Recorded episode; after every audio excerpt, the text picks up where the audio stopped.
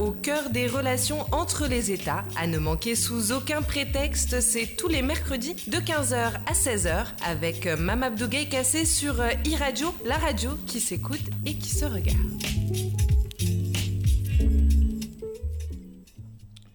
Mesdames et messieurs, bonjour. Heureux de vous retrouver dans Diplomatie ce mercredi 3 juin 2020. Nous allons euh, faire le tour des grands sujets de l'actualité. Dans la première partie de votre émission, nous allons parler des bavures policières aux États-Unis.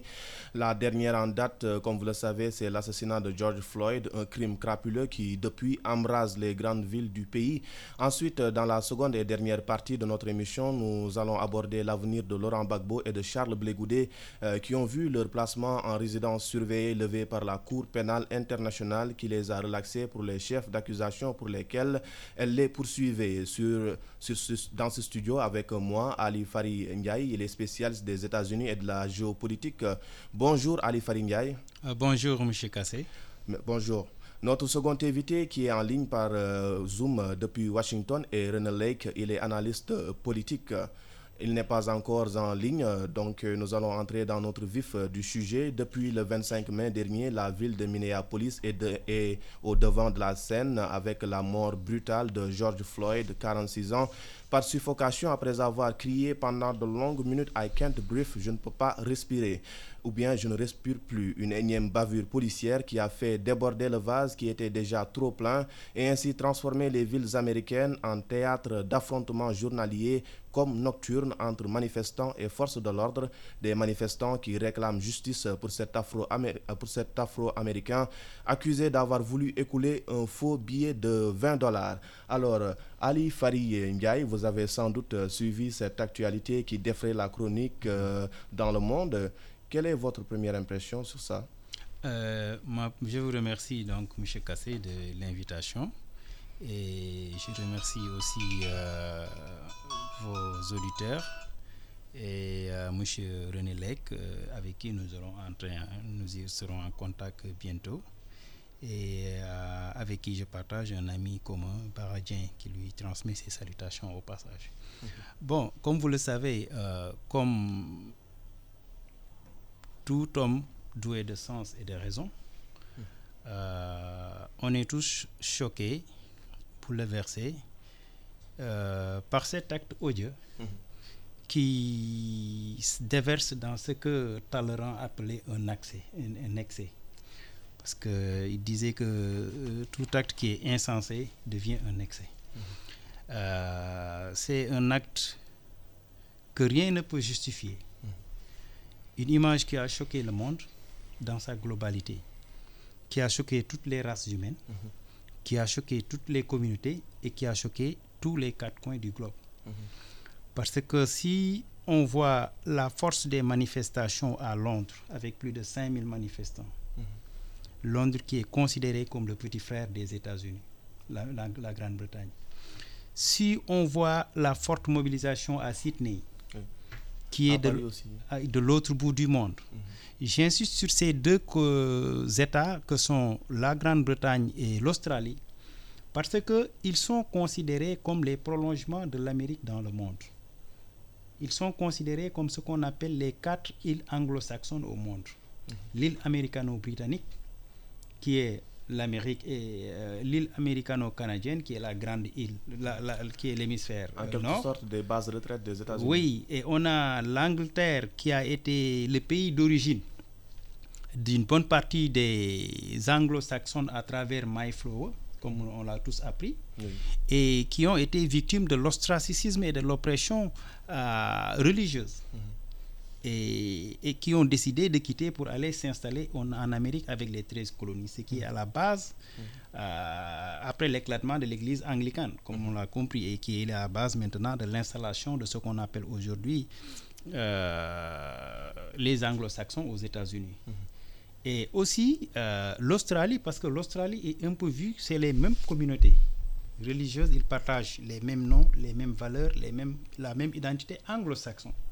Donc c'est pourquoi je dis que quand on voit ces, États qui sont considérés comme les petits frères de l'Amérique manifester à la dimension de la grande, des grandes masses américaines dans leur diversité. Mhm. Parce que nous avons vu les Blancs, nous avons vu des profs d'université, nous avons vu des étudiants, nous avons vu des gens qui se sont dit que il est temps que les limites de la patience sont atteintes.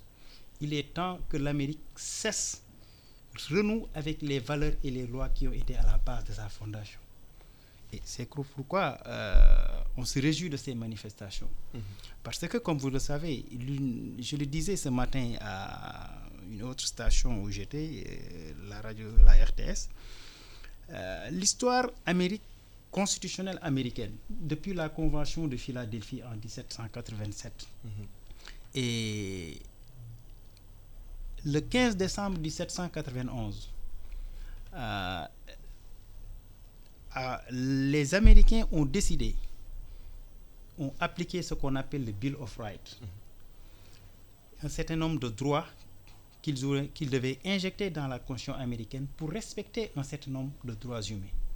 Et parmi ces droits, le premier qui est le plus important est inscrit parmi dans le premier amendement de la Constitution américaine, c'est-à-dire la liberté d'expression, la liberté de marché. Mm-hmm. Cette liberté qui est inaliénable et aujourd'hui est en train de s'exprimer à travers tout le pays, du nord au sud, de Washington à Los Angeles, euh, de la Caroline du Sud à Atlanta, presque du nord au sud. Et ça, c'est important parce qu'on avait toujours pensé qu'en Amérique, les tensions raciales étaient plus fréquentes au sud, où il y a une forte densité mm-hmm. noire qui une forte communauté blanche avec laquelle elle ne s'entend pas pour des raisons qu'on peut développer plus tard. Et les Sud-Américains aussi. Et les Sud-Américains, les Mexicains, donc, qui sont mm. aujourd'hui devenus la minorité la plus importante numériquement parce qu'ils ont dépassé maintenant un peu mm-hmm. la communauté noire. Alors que, donc, cette situation euh, qui s'est vue un peu partout en Amérique et qui est le reflet d'une diversité euh, ethnique, intellectuelle, c'est une manière pour l'Amérique de montrer qu'il est temps, mhm. il est temps que l'esprit qui est à la base de ces modifications, mhm. l'esprit qui est à la base de la guerre de sécession de 1861 à 1865, où beaucoup d'Américains de toutes les couleurs, à mhm. travers Abraham Lincoln, ont arraché la victoire aux nordistes pour libérer les esclaves qui étaient les Noirs et qui ont aussi introduit un certain nombre de Bill of Rights, comme je l'ai dit, qui ont fait des amendements pour permettre à ces Noirs-là d'avoir avec l'article, le, titre 4 mhm. de, de, de, la loi sur la discrimination euh, positive de 1964 qu'il y ait le droit de vote, qu'il y ait un certain nombre de privilèges et de pouvoirs. Il est temps que cette Amérique-là soit une Amérique juste pour toutes les mais sur le cas concret du meurtre euh, ignoble de George Floyd, quelle analyse en faites-vous? C'est des images quand même qui ont choqué au-delà même des frontières américaines. Et il y a une condamnation euh, des États, des organisations sous-régionales comme régionales. Récemment, on a vu euh, tout à l'heure, euh, ce matin, donc les anciens présidents africains qui ont vigoureusement condamné cet acte-là. Effectivement, ils ont raison. Je disais ce matin que je n'ai pas encore la condamnation qu'on a vue dans le monde et à la dimension de l'humiliation. Et ça m'a fait penser un peu l'image de voir le, monsieur le policier écraser euh, monsieur, monsieur, monsieur, Floyd comme quelqu'un qui immolie un animal m'a fait penser un peu au comportement que le, le, le l'ancien, euh, l'écrivain Kamara avait identifié et qualifié le racisme qu'il vivait quand il était euh, étudiant en France dans son œuvre Dramos. Mm disait ceci, je le cite, le raciste est bête il disait que le raciste, c'est quelqu'un qui n'a pas atteint la plénitude de son épanouissement intellectuel et moral. Au fond, c'est un animal. Et M. Derin a montré, le policier lui-même, que c'est un véritable animal. Que c'est lui qui a agi comme un animal. Parce que ce qu'il a fait euh, euh, dépasse l'onde de choc et dépasse tout entendement.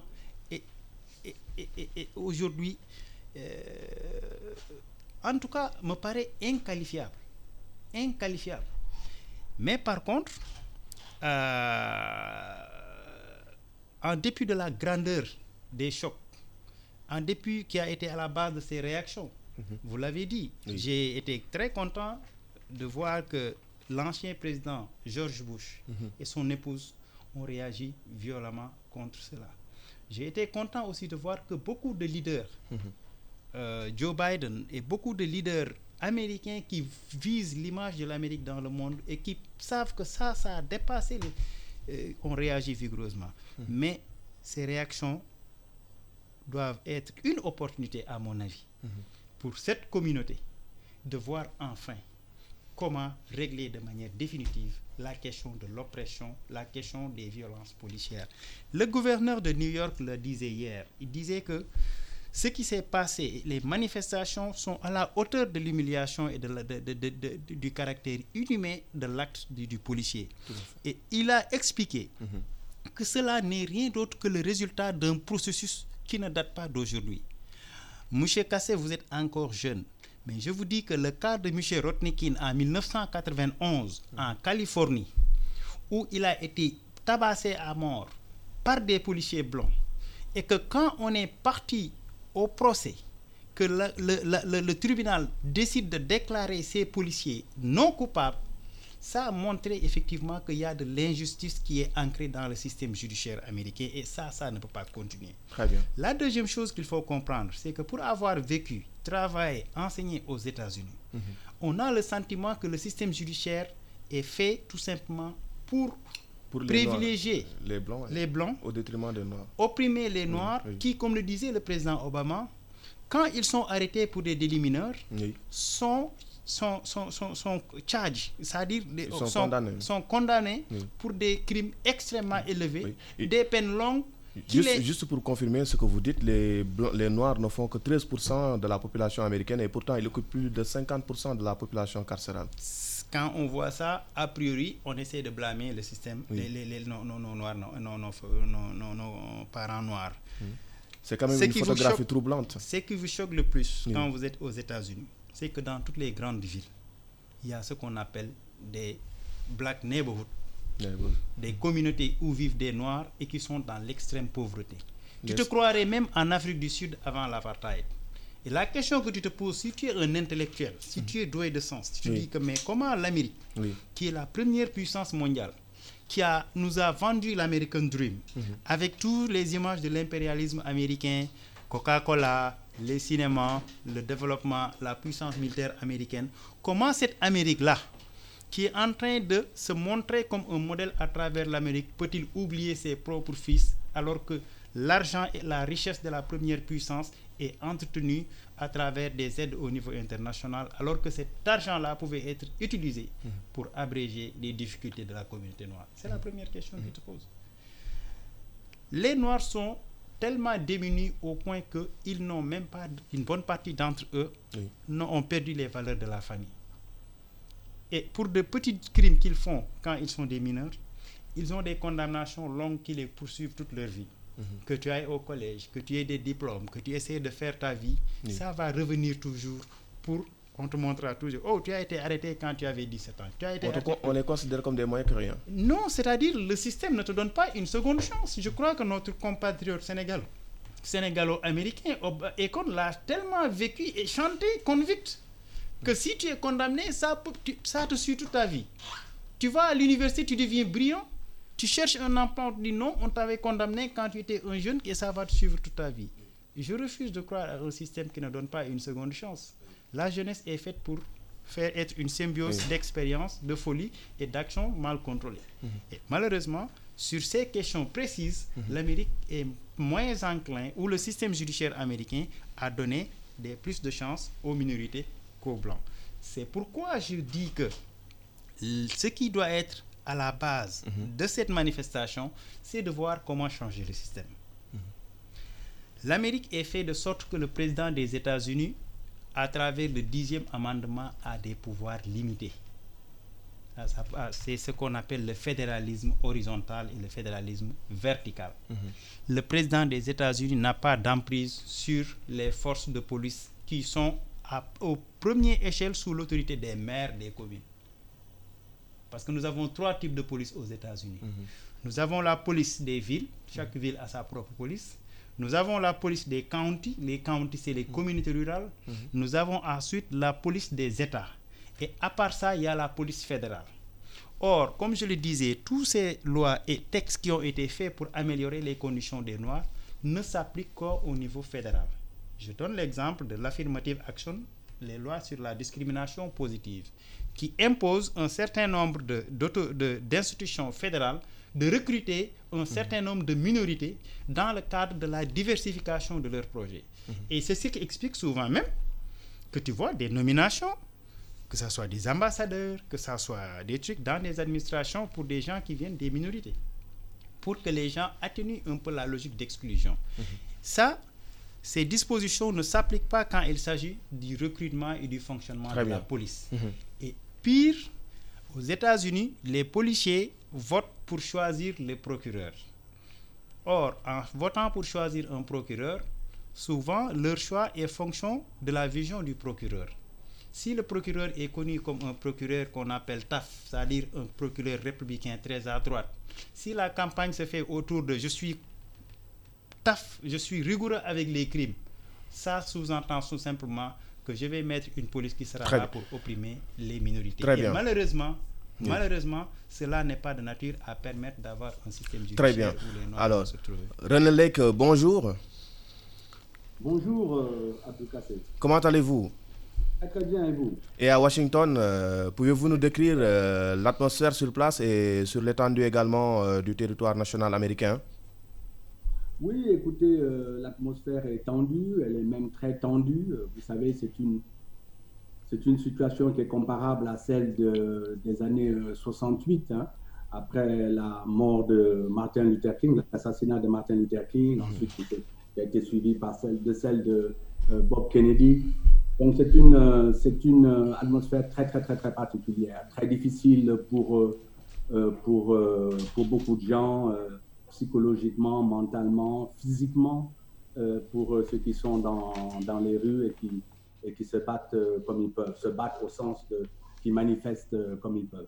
Mhm. Les protestations que l'on a vues euh, aux États-Unis ont-elles baissé ou bien au huitième jour après le meurtre de George Floyd? Non, pas du tout. Au contraire même, puisque hier, en fait, 140 villes, hein, c'est quand même énorme, 140 villes où il y a des manifestations, où il y a des, des marches, il y a des sittings. Et dans toutes ces villes-là, euh, la mobilisation était très importante. Hier, en fait, c'était même la journée la plus, euh, où il y a eu la plus grande mobilisation parce que beaucoup de, de gens ont réagi un peu aux provocations, je crois qu'il n'y a pas un autre mot, euh, du jour d'avant, donc d'avant-hier, de Donald Trump qui a fait dégager les, les, les, manifestants devant la Maison-Blanche pour aller faire une photo avec une Bible qu'il a tendue ce qui relevait plus de la provocation qu'autre chose. Donc les, beaucoup de gens n'ont pas apprécié ça. Il est fortement critiqué par les différents clergés euh, religieux, mais les manifestants se sont mobilisés encore euh, de plus belle. Et vous savez, finalement, euh, hier, c'était le deuxième jour de, de couvre-feu à, à, New York, dans la ville de New York. C'est la première fois qu'il y a un couvre-feu à York, hier et avant-hier. Euh, la première fois depuis 1943. Je ne sais pas si vous vous rendez compte. 1943, mhm. on était en plein milieu de la Deuxième Guerre mondiale. Et tenez-vous bien, en 1943, la dernière fois où il y a eu ce couvre-feu, c'était justement parce qu'un policier blanc avait euh, tué un, noir. Donc on a l'impression un peu oui. que l'histoire se répète. Tout à fait, c'est une recrudescence ces bavures policières. Euh, donc euh, Michael Brown, Freddie Gray, Eric Garner, Trayvon Martin, voilà d'autres Afro-Américains tués euh, par la police au cours de ces dernières années aux États-Unis. Avec cet assassinat de George Floyd, une vague d'indignation a gagné les villes américaines et la majeure partie du pays a sombré dans la violence, vous l'avez souligné. Donc à l'instant, je vous propose d'écouter ce film sonore de ces bavures policières fait par Pape Ibrahim Ndiaye. Nous allons revenir par la suite euh, ici pour euh, euh, le débriefer.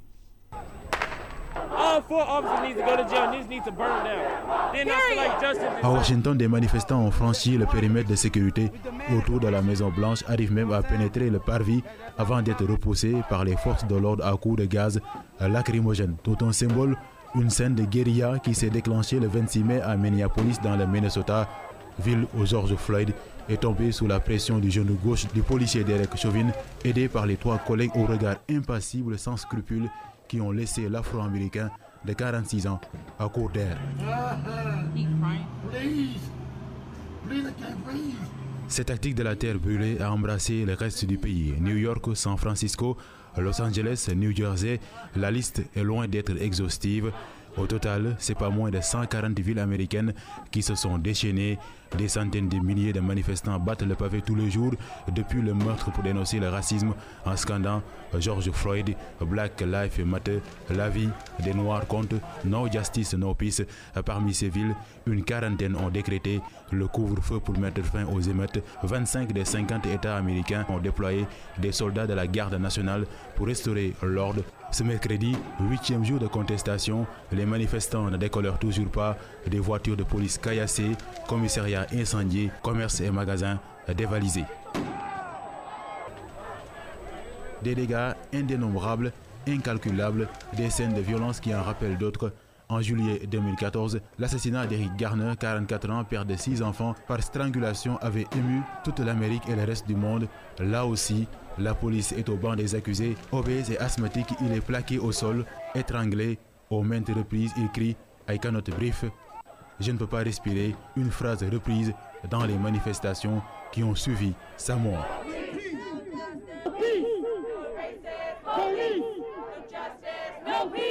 Un mois plus tard, en août, une autre bavure policière choque l'opinion et suscite colère et indignation à Ferguson, dans le Missouri. Il s'agit là de l'assassinat de Michael Brown, un Afro-Américain de 18 ans. Deux ans plus tôt, en 2012, Trayvon Martin est froidement abattu à Sanford, en Floride, par George Sinberman. Encore un policier, le défunt n'avait que 17 ans, une tuerie qui aura réussi à arracher des larmes au président Barack Obama. Trayvon Martin could have me, 35 uh, years ago. Merci beaucoup, Pab Ibrahim pour ce poignant récit. Alors, René Lake, après avoir écouté ce film sonore macabre, pouvez-vous expliquer euh, la recrudescence des bavures policières vis-à-vis des Afro-Américains Afro -Américains que l'on constate euh, ces dernières années? Oui, euh, vous savez, ça n'a jamais vraiment changé. Hein, L'oppression des Noirs, des, des, Noirs américains dans ce pays, elle, est, elle est vivace. Hein, aujourd'hui, euh, il y a un mois, il y a un an, il y a dix ans, euh, il y a un siècle, il y en a deux, il y en a quatre, quatre siècles d'oppression, bien entendu avec des degrés différents et dans des situations historiques euh, différentes. Même celle-là, par rapport à George Floyd, I can't breathe, quand il dit je ne peux pas respirer, c'est littéralement mot pour mot ce qu'avait dit Eric Garner. Garner, Eric Garner en 2014, il y a six ans. Mot pour mot, et lui aussi a été tué par, des, par, des, par la police à, à, New York. Mhm. Donc il y a une sorte de répétition de l'histoire, il y a une accumulation, et je peux vous dire que le, ça, il y a même eu une accélération même ces dernières années, c'est quoi, ces 12, 12 dernières années avec ce qu'on a appelé le, le Tea Party qui est apparu à, quand Barack Obama est arrivé au pouvoir, et bien entendu avec l'arrivée sur la scène politique de Donald Trump, dont le racisme est le fonds de commerce, je vous le rappelle, euh, c'est sûr que les tensions euh, raciales ont augmenté aux États-Unis. Et malheureusement, je peux vous dire que ce n'est pas près de, euh, s'arrêter. On pourra en parler si vous voulez.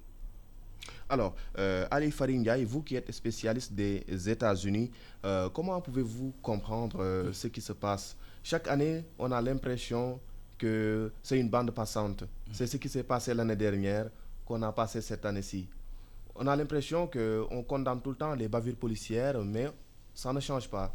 La situation reste intacte. Exactement, et je crois que euh, M. Lec, euh, euh, que je salue au passage et à qui je transmets les, salutations d'un ami commun baradien, oui, tout à fait. Effectivement. Il me l'a signalé hier. Ça me fait plaisir de vous entendre. Effectivement, moi aussi, vraiment. Et on est fiers de, du, du rôle et de la position que vous occupez quand même à Washington. Parce que pour y avoir travaillé, je sais que quand même euh, le networking que les Africains ont besoin pour se faire entendre. Et souvent, nécessairement, souvent, il faut passer par Mouchelek pour effectivement avoir euh, les bonnes informations et les bonnes connexions. Et là, c'est une fierté quand même d'avoir un mhm. compatriote, avoir cette position et nous vous en félicitons, vous encourageons. Donc, comme il l'a lui-même dit, mhm. déjà, il nous a en 1943, cette situation s'est passée. Vous avez donné un certain nombre de cas. Le cas de Michael Brown m'a trouvé à Kansas. Moi, je vis au Kansas, Missouri et Kansas, c'est 30 minutes. Mhm. Euh, Eric Gagne et d'autres, n'est-ce pas? La situation a toujours été la même. Donc la question principale, pourquoi je vous disais, la question principale, c'est comment on peut utiliser cette situation pour changer de manière définitive le système, ou bien aider à changer le système. Parce que certaines se nourrissent de ce système-là. Donald Trump, comme il l'a dit, a eu un discours qui lui permet de profiter de la situation pour avoir les ultra-conservateurs, les Tea partis et le, pour, se rallier à sa base et, et, et y gagner des points. Est-ce qu'il va le réussir ou pas? Seuls les électeurs américains nous diront en novembre prochain. Mais la question principale, c'est que comment on peut utiliser cette situation pour régler cette question de manière définitive? Je crois qu'aujourd'hui, les violences qui ont trop longtemps fait des ravages, s'ils continuent, ne peuvent être bénéfiques aux Noirs. Parce que, comme vous l'avez dit, c'est une minorité. Mhm. Sur les 300 millions d'Américains, il n'y a que 40 millions de Noirs. Aujourd'hui, même les Mexicains sont parvenus en termes de nombre à dépasser la communauté noire en, termes. Donc la question principale, c'est que comment cette situation peut être changée? Mhm. Et je pense que l'une des raisons et que, que, que, que, l'une des combats qu'on peut montrer pour régler cette question-là, c'est de voir redéfinir la mission de la police. Mhm. J'ai été en Chine. Vous savez, non seulement l'Amérique euh, dépense plus de 30% de son PIB sur la police et, mhm. les prisons, la Chine dépense 0,3% sur euh, la police. En Chine, les policiers ne sont pas armés. Ils ne s'occupent que de, du trafic, comme on dit, de la circulation. Mhm.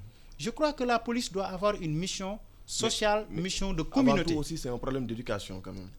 Oui, c'est pourquoi j'ai dit que d'abord, il faut qu'on profite de cette situation pour régler de manière définitive les questions de recrutement, d'intégration et de diversité des polices, quels que soient les États. Mhm. Parce que si on a des polices diverses, où toutes les communautés s'y identifient, ensuite, si les policiers ne sont pas lourdement armés comme ils le sont, mhm. ils seront moins enclins à, opprimer cette communauté noire. Et de là à poser encore la question du deuxième amendement américain, mhm. qui stipule que chaque Américain a, le droit, de, porter son arme. C'est ça aussi qui complique la situation, justement. C'est ça aussi qui pour complique se défendre. Parce que le policier, il est obligé de se défendre s'il se sent menacé. Or, malheureusement, aujourd'hui, ce deuxième amendement-là est l'étape, l'amendement le plus important après la liberté d'expression et de marché que définit le premier amendement. Donc, je crois Parce que, la Obama même en a fait son cheval de bataille, mais sans succès. Euh, Bill Clinton d'abord. Oui. Bill Clinton, quand je l'ai dit, avec l'affaire de Rodney Kings, hmm. Bill Clinton a essayé de poser ce débat-là. Et à l'époque, je crois que M. Like peut me confirmer, beaucoup d'Américains avaient décidé d'abandonner leurs armes. Tout à fait. Parce que en, vérité, la question de l'armement aux États-Unis est une question complexe. Mhm. Parce que c'est inscrit dans la Constitution américaine, il y a plus d'une quinzaine d'États américains où tu n'as pas besoin mhm. d'une autorisation d'achat d'armes pour disposer d'une arme parce qu'ils se disent que c'est it is your constitutional right c'est un droit constitutionnel. Parmi ces États, il y a le Kansas, il y a le Missouri, il y a l'Oklahoma. Tu as le droit d'avoir ce qu'on appelle des concealed weapons, des armes cachées. Et juste en 2016, 14,5 millions d'armes ont été achetées. Mhm. Et beaucoup de ces États aussi appliquent la peine de mort. Mais c'est juste, c'est ce que le gouverneur de New York parlait de l'injustice du système judiciaire américain. Mhm. Je crois que l'expérience que j'ai eue de l'Amérique m'a permis de comprendre que le système judiciaire américain est le système le plus juste, injuste avec les minorités et les have-not.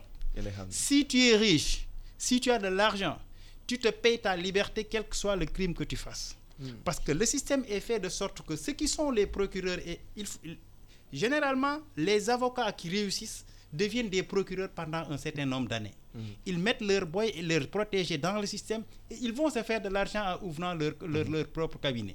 Ce qui veut dire que le système est fait de sorte que, comme on le disait, c'est un peu comme la politique de Chicago. I know the guy who knows the guy. Je connais le gars qui connaît le gars.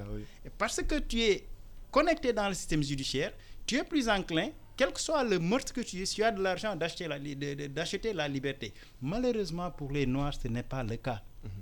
Souvent on les balance dans ce qu'on appelle des court appointed lawyers.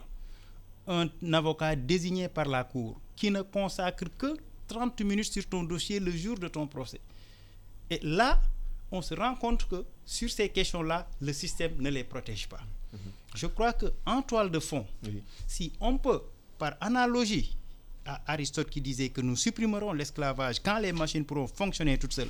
Je crois que si on peut profiter de cela mhm. pour régler de manière définitive cette question, et pourquoi pas ne pas utiliser l'armée américaine qui est diverse, où il y a beaucoup de Noirs, il y a beaucoup d'Espagnols et qui se sacrifient, mhm. pourquoi pas ne pas utiliser cette armée, ne serait-ce que pour un temps, pour faire du policing, le temps que la tension descende? Donc vous partagez la position de Donald Trump alors? Non, Donald Trump a dit qu'il utilise l'armée pour écraser ce qu'il appelle les foreurs. Et c'est ce qui a poussé le, le, commissaire de, de, de, Texas, Arkevala, de lui dire que si tu n'as rien à dire qui est positif, monsieur le président, ferme ta gueule. Et c'est ce qui a poussé aussi monsieur Arana, euh, comment il s'appelle encore? Le gouverneur de New York. Non, le, policier, le chef de police de, Minneapolis. Euh, il a un nom un peu Oui, mais allez-y, on, comprend. Donc, il a, il a eu le courage d'affronter les manifestants, mhm. regretter l'acte et décider sur lui-même la responsabilité sur la base des pouvoirs qu'il avait, ne pas attendre les procédures au niveau de l'État, mhm. ne pas attendre les procédures au niveau du county pour automatiquement fire.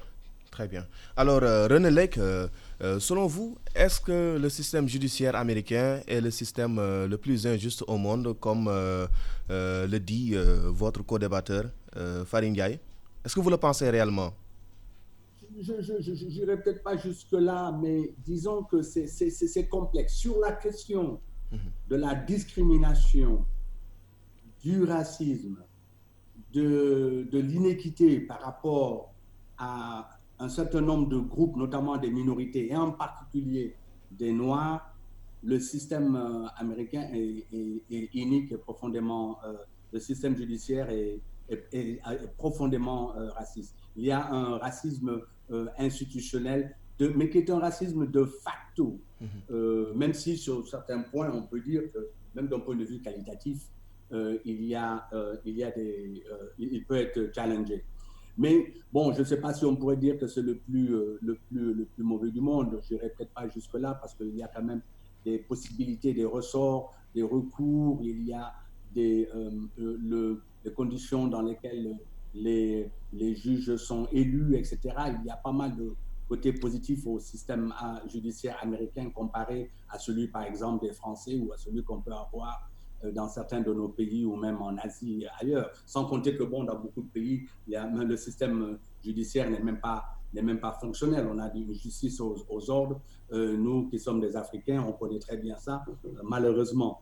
Donc, je n'irai peut-être pas jusque-là, mais c'est vrai que si on doit parler de la question du racisme, et du racisme par rapport aux minorités et aux Noirs en particulier, le système est profondément euh, injuste. tout à l'heure, euh, euh, Ali Farid disait que euh, faisait allusion au, au, bel, au fait que quand vous avez de l'argent, vous pouvez sortir de, prison et même attendre votre d'être la une, mm-hmm. après la mise en, examen, vous pouvez attendre retourner chez vous en, en, liberté provisoire, mais il faut avoir de l'argent, il faut avoir les moyens de pouvoir assurer sa liberté provisoire. Et mm. souvent, les, les Noirs n'ont pas ces moyens-là. Donc, très souvent, les Blancs, ça va même risquer le cas de, de là, en question. Le monsieur, l'officier Chauvin, là, en question, euh, théoriquement, c'est prévu pour le début de la semaine prochaine. Il est possible que s'il paye 10% des 500 000 dollars qu'on lui demande pour euh, euh, son bail, il est possible qu'il soit libéré. À moins que le juge ne décide de ne pas accepter le bail ou que, entre-temps, le, l'Attorney General de, de, Minnesota euh, change la, procédure en ce qui le concerne. Mais c'est vrai que mhm. la question euh, financière, les gens qui ont les moyens, les gens qui ont de l'argent euh, bénéficient parfaitement, bénéficient à un niveau bien supérieur au, à l'Américain moyen et notamment aux Américains pauvres, parmi lesquels il y a le plus de Noirs, bien entendu. Alors, euh, vous venez de le nommer Derek Chauvin, euh, le policier qui a tué George Floyd. Après avoir commis son forfait, lui et ses collègues euh, s'en ont bien sorti. En fait, ils ont juste été licenciés aussitôt, mais Euh, au début, ils n'ont pas été poursuivis. Il, aurait il aura fallu une contestation populaire, une vague d'indignation pour que le gouvernement fédéral puisse ouvrir euh, une enquête et qu'il soit poursuivi, lui en personne, Derek Chauvin, pour homicide involontaire. Pensez-vous que le gouvernement ou bien les autorités auraient dû attendre jusqu'à ce que cette situation dégénère pour, pour, pour agir? Est-ce que est -ce vraiment normal? Non, bien sûr que non. Je peux vous garantir que si vous et moi avions fait je ne dis même pas, je ne parle même pas de commettre un tel acte. Si on avait fait, si on avait tout simplement la preuve, euh, George Floyd, c'est juste euh, une question d'un faux billet de 20 dollars et il se fait arrêter, embarquer et il en perd la vie. Donc ça, c'est le citoyen ordinaire. Si vous et moi, nous étions dans cette situation, je vous garantis qu'on serait en prison euh, depuis, depuis longtemps. Mais il faut dire une chose, c'est que pour les cas de, de police, c'est un petit peu différent parce que les, les, règles, la réglementation interne à la police, les lois même qui protègent les policiers, du fait de leur euh, syndicat, les syndicats des policiers est très très fort, très très puissant, euh, il y a un certain nombre de garanties qu'ils ont qui fait qu'il est très difficile de, poursuivre un, policier. Il est très difficile de les arrêter immédiatement. Il faut un certain nombre de conditions parce qu'on parle du principe que c'est des gens qui mettent leur vie en danger euh, régulièrement, etc. Je ne rentre pas dans les détails, mais en clair, dans le cas de policiers, il est très, très, très difficile de, de, euh, d'arrêter immédiatement sur place en flagrant délit quasiment un, policier. C'est ce qui explique du reste que les trois autres policiers, jusqu'au moment où je vous parle... Oui, ils ne sont pas, poursuivis. Ils sont, ils sont juste hein. licenciés. Ils vont être arrêtés, ça je peux vous le garantir. Ils vont être arrêtés, mais il y a toute une procédure que le, le comment, le, le, ministre de la, de la Justice euh, du Minnesota est en train de, de mettre en place, parce qu'en même temps, les conditions dans lesquelles vous les arrêtez peuvent déterminer le résultat du, du procès. Donc, il faut faire très, très attention, ils font très attention pour s'assurer que ils, respectent complètement la, réglementation, mm. qu'ils ne commettent pas d'erreur dans, la, procédure euh, d'arrestation pour ne pas que ça se retourne contre eux et que demain, euh, ils soient, ces trois policiers soient acquittés. Donc il y a tout un, jeu technique euh, de légalité qui fait que dès qu'il s'agit de policiers, c'est un peu plus compliqué. Alors, euh, Farid vu la pression donc euh, très forte de la rue, est-ce que les autorités auront ce temps-là euh, de, de, de, de, voir les procédures, etc., pour pouvoir poursuivre ces trois policiers qui ne le sont pas encore? Est-ce que vous pensez que, vu que la situation ne cesse de dégénérer, ils vont se permettre ce luxe-là de voir les procédures, de gagner du temps? Parce que les manifestants, eux, ils ne gagnent pas du temps. Oui, comme l'a si bien expliqué René. Oui. Euh, le fait que l'attorney général prenne du temps, c'est pour ne pas perdre le procès. Parce qu'il faut comprendre que le système judiciaire américain est un système inquisitoire. Ce n'est pas un système réquisitoire où le juge décide de la culpabilité ou de l'innocence du coupable. Mm. Mais c'est à travers un juré qui est composé de citoyens comme vous et moi, composé de neuf, qu'on va donner les éléments et il appartiendra à ces citoyens-là de, déterminer de la culpabilité ou non du coupable. Donc, si ces citoyens ont des a priori ou n'ont pas été fidèles avec leur truc, ou ils sont des ultra-conservateurs ou des racistes cachés, ils peuvent ne pas trouver ce qu'on appelle overwhelming evidence, des, des, des, des preuves suffisantes pour pouvoir condamner le coupable. Et c'est pour éviter cela que tout simplement, comme il l'a expliqué, le procureur doit aller avec, sur la base des lois en Minnesota, voir quelles sont les charges qui sont quantifiables, mesurables, où il a plus de chances de gagner. Ceci étant, je veux juste repréciser ma pensée. Quand je parlais de l'Amérique avec euh, le système judiciaire le plus injuste, mhm. je veux parler pas au monde, parce que, mais le système le plus, à mes yeux, injuste dans le monde civilisé, dans le monde développé on ne voit pas les lois américaines en Europe, on ne les voit pas en Angleterre et on ne les voit pas dans ce qu'on appelle les démocraties. Mais il est naturel que ce qu'on voit dans les pays tiers-mondistes ou bien dans les pays arabes sont de loin les systèmes les plus mauvais au monde. Donc c'est juste pour repréciser un peu ma pensée. Mhm. Je vais, je vais juste rajouter, je veux juste rajouter une difficulté par rapport à l'arrestation et la mise en accusation immédiate des, des autres policiers c'est que le dossier a été transféré il y a trois jours simplement à, à l'attorney general dont on parlait, le ministre un peu de l'État de, de, de, Minnesota, le ministre de la Justice de, du Minnesota, euh, Keith Allison, qui est un ancien congressman, qui est quelqu'un de très respecté. Euh, je crois que c'était le premier euh, musulman élu au Congrès aux, États-Unis, quelqu'un de, de, très respecté et qui est très apprécié par la communauté noire, c'est un noir, dans, son État. Donc, le dossier lui a été confié justement pour rassurer les manifestants, pour rassurer les Noirs. Et lui-même a dit que, comme il vient juste d'avoir ce dossier il n'y a que trois jours, il va falloir qu'il prenne un peu de, temps, que ça prendra un peu de temps.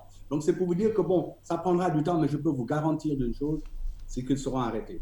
Alors, euh, Donald Trump, qui était attendu pour calmer la situation, en a remis une couche en qualifiant les manifestants de terroristes intérieurs, en affirmant que les États-Unis n'ont pas besoin de destruction, mais de construction, et que si les gouverneurs et les maires des localités concernées par ces manifestations-là ne sont incapables de rétablir l'ordre, lui, il va, euh, va dépêcher euh, l'armée américaine. Ces propos du président américain, de votre président, est-ce des propos responsables? René Lake Non, bien sûr que non. Ce n'était pas des propos responsables. Et c'était d'autant pas responsable qu'il n'en a pas les moyens. Euh, Faria, il expliquait tout à l'heure, mhm. le président des États-Unis ne contrôle pas la, la police euh, des, des, États. Il n'a pas, il n'a pas, il n'a pas un tel pouvoir. Seuls les gouverneurs des États peuvent faire appel à la police euh, des États. Ou autrement, comme il l'a dit, effectivement, la police municipale, et ça, ce sont les maires. Donc, le président de la République n'a pas le pouvoir de mobiliser comme ça euh, euh, euh, des, policiers. Et il n'a pas le pouvoir de mobiliser l'armée contre, d'avoir une intervention de l'armée sur le territoire américain contre les citoyens américains. Il y a tout un débat constitutionnel qui est en cours en ce moment, mais le, consensus, que ce soit chez les républicains comme chez les démocrates, c'est qu'il n'en a absolument pas le, le pouvoir. À tel point qu'hier, je ne sais pas si vous l'avez suivi, l'ancien chef d'état-major euh, de l'armée a mhm. lui-même fait une déclaration dans ce sens-là et a lancé un appel à, l'armée et à l'actuel chef d'état-major et aux différents mhm. responsables civils du, département de la défense euh, pour leur dire qu'il faut absolument ignorer euh, les, les, menaces de Trump et qu'il n'est pas question que l'armée américaine se retourne contre des citoyens euh, américains. Vous savez, euh, ça fait penser un peu, Faringa faisait référence là, tout à l'heure à nos, à nos pays, ça rappelle un peu justement des situations dans des pays très faibles, dans des pays comme il y en a beaucoup sur notre continent, comme il y en a quelques-uns en Amérique latine, en, Asie, où au fond l'armée est instrumentalisée par, par des hommes politiques et souvent elle peut devenir le dernier recours pour euh, oppresser les citoyens. Euh, cette, idée qu'une armée puisse se retourner contre les citoyens d'un pays, euh, c'est quelque chose que je peux vous garantir, ça, ça ne peut pas, ça ne, ça ne peut pas faire, ça ne peut pas fleurir ici aux États-Unis. Très bien, donc nous allons aborder à présent la dernière ligne droite euh, de cette émission. Euh, c'est pour parler un peu de l'affaire euh, Laurent Gbagbo et Charles Blé Goudet. Comme vous le savez, les juges de la Cour pénale internationale ont assoupli il y a quelques jours les conditions de la liberté accordée à l'ancien président ivoirien et à son ancien ministre Charles Blé Goudet, le chef des jeunes patriotes, avec lequel il était accusé de crimes contre l'humanité commis durant la crise post-électorale de 2010-2011. Et déjà, l'association euh, de victimes de la crise post-électorale de cette période en Côte d'Ivoire a fait part de son opposition énergétique à son retour au Bercail. Mais maintenant que Bagbo est autorisé à voyager, euh, euh, est-il possible qu'il rentre en Côte d'Ivoire? Si oui, quel impact, quel impact ce retour pourrait-il avoir sur les joutes électorales d'octobre prochain? Eh bien, nous avons posé la question à notre collègue par ailleurs politologue Silver Conan. Euh, nous allons écouter son point de vue, ensuite nous allons euh, revenir euh, pour en débattre. Il est clair que le retour ou non de Laurent Gbagbo en Côte d'Ivoire va nécessairement jouer sur le cours des joutes électorales euh, actuelles euh, prévues, sinon en octobre 2020. D'un côté, on a le Front populaire ivoirien, le parti politique qui a été créé euh, par lui et certains de ses amis, qui va sans doute aller à une sorte d'unification entre les branches soutenues par euh, homme de main de Laurent Gbagbo, et la ligne, on va dire, légale dirigée par Pascal Afinguessan, qui lui-même aimerait bien se porter candidat. Évidemment, tout ce groupe pourrait fédérer autour de Laurent Gbagbo en vue d'une candidature. Et même cela encore, cette candidature n'est pas forcément acquise, d'autant que il est poursuivi, enfin, il a été condamné à 20 ans de prison. Et il faut bien le reconnaître, il n'est pas en Côte d'Ivoire depuis 9 ans. Les ressources financières à 5 mois de l'élection il y a beaucoup d'ombre dans le ciel euh, dans le ciel politique en Côte d'Ivoire. De l'autre côté encore, le, le RHDP, eh bien, le parti présidentiel euh, aurait bien aimé que Laurent Gbagbo se tienne loin des élections à venir et un retour euh, en Côte d'Ivoire mélangerait encore les, les calculs du, du RHDP parce qu'il faut bien comprendre que Laurent Gbagbo a eu quand même 45% des voix au second tour de la présidentielle de 2010 et il a une popularité qui est intacte. Les partisans de Laurent Gbagbo euh, ne l'ont pas quitté. Enfin, euh, il y a une petite, une infime partie qui est partie euh, de part et d'autre, mais la majorité, la base électorale de Laurent Gbagbo est intacte. Alors, Ali Farindia, vous avez écouté ce que notre confrère a dit. Alors, êtes-vous d'accord que Laurent Gbagbo et Charles Blé puissent effectuer leur retour dans leur pays? Euh, pour le bien des Ivoiriens, car nous sommes à cinq mois de la présidentielle. Je crois qu'il appartient aux Ivoiriens et aux Ivoiriens seuls de voir si le retour de Bogbo pourrait être bien ou non. La question étant relative, il faut reconnaître que M. Bagbo incarne une donne politique en Côte d'Ivoire. Mhm. La Côte d'Ivoire est aujourd'hui, que ce soit Henri Conan Bédier, que ce soit M. Bagbo, c'est les Ivoiriens de souche.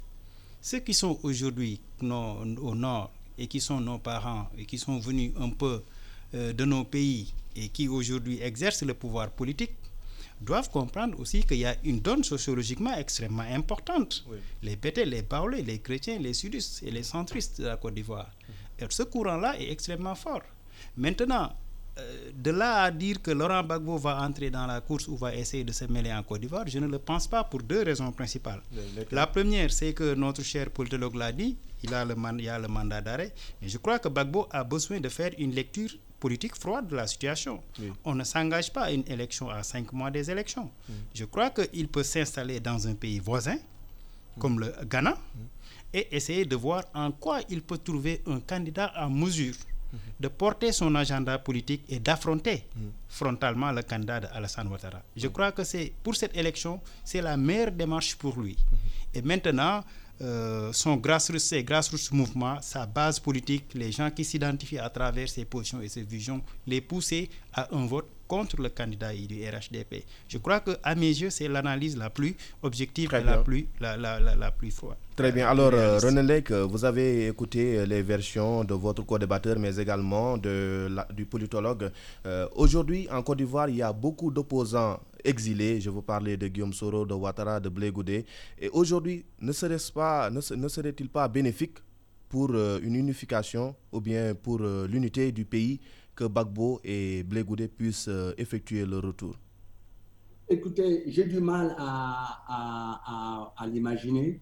je ne vois pas, je ne pense pas, je l'ai dit sur plusieurs plateaux de télévision et sur plusieurs interventions depuis des années, que je ne vois pas un retour de Bagbo, encore moins de Blé Goudé en Côte d'Ivoire avant l'élection. Je ne pense pas que ce sera quelque chose que le euh, que Kalassane Ouattara euh, euh, autorisera, parce que je vous rappelle qu'il est en liberté provisoire en attendant l'appel. Oui. Et que L'autre facteur est qu'il est condamné aussi par contumace en Côte d'Ivoire à 20 ans de prison, de même que Blé Goudé aussi.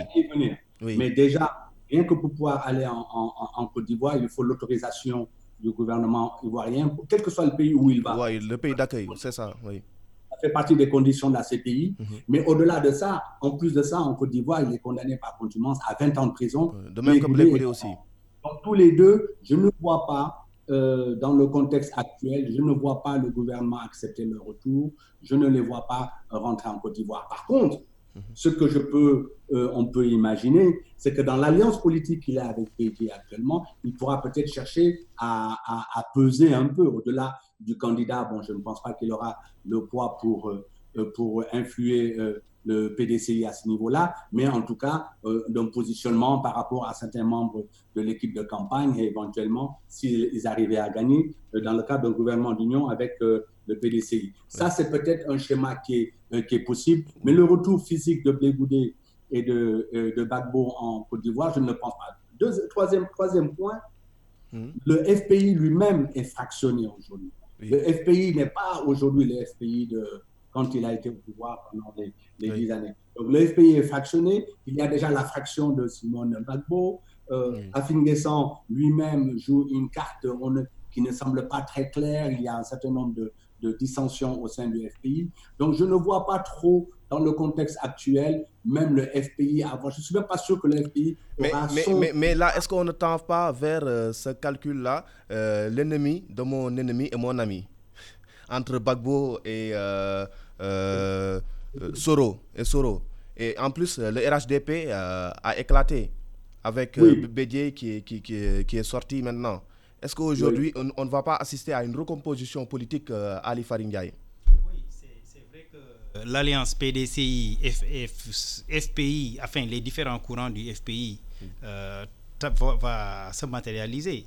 Et c'est donc, comme l'a si bien expliqué euh, M. Le Doyen René, euh, M. Bagbo ne peut pas rentrer en Côte d'Ivoire, mhm. mais il va chercher à jouer, tirer sur les ficelles. Mhm. Et l'un des avantages qu'il a, c'est tout simplement de consolider cette alliance avec le PDCI, essayer de s'assurer que quelqu'un comme, euh, comme le, le, président qu'on a, euh, euh puisse revenir au pouvoir, parce que Bédié étant d'un âge plus avancé que Bagbo, mm. et cela va peut-être par calcul retarder l'ascension de pouvoir des, des, des et des seconds loups qui étaient autour de lui, en attendant qu'il ait une amnistie et qu'il rentre en Côte d'Ivoire. Ce schéma-là me paraît plus probable euh, compte tenu du fait qu'il y a une aile aussi de, qui s'identifie avec euh, l'ancien président de l'Assemblée nationale, qui est lui aussi euh, l'ancien premier ministre de Ouattara, le jeune, j'oublie son nom, oh, qu'est-ce qu'il me prend donc pour qu'il retourne en, France pour peut-être renforcer cette alliance-là. donc Guillaume Soro, je veux parler de Guillaume, Soro.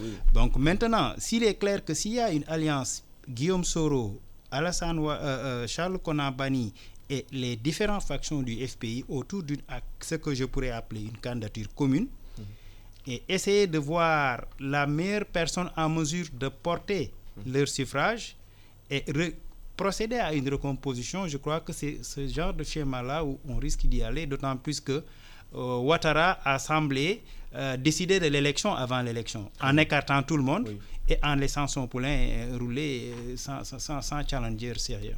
Très bien. oui, oui, en 30 secondes. En 30 secondes.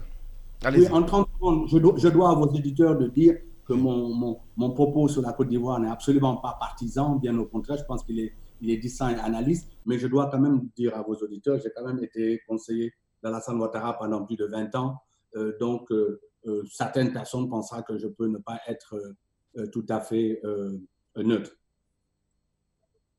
Donc, euh, merci beaucoup, messieurs, d'avoir euh, répondu à notre invitation. Le temps qui nous est imparti est malheureusement terminé. Euh, à vous également, chers auditrices et auditeurs d'e-radio, merci, d'avoir, merci de nous avoir écoutés et nous avoir suivis également à travers notre live Facebook e-radio Sénégal. Donc, restez, respectez les, les mesures barrières. On se donne rendez-vous la semaine prochaine. À 16h, la radio va synchroniser avec la télé. Vous, aurez, vous allez retrouver Khalifa Diakhaté. Euh, donc à l'instant, euh, à ma suite, euh, il sera là. Il va débattre un peu de ce qui se passe aux États-Unis avec l'affaire George Floyd que nous venons d'ailleurs de débattre. À la prochaine fois.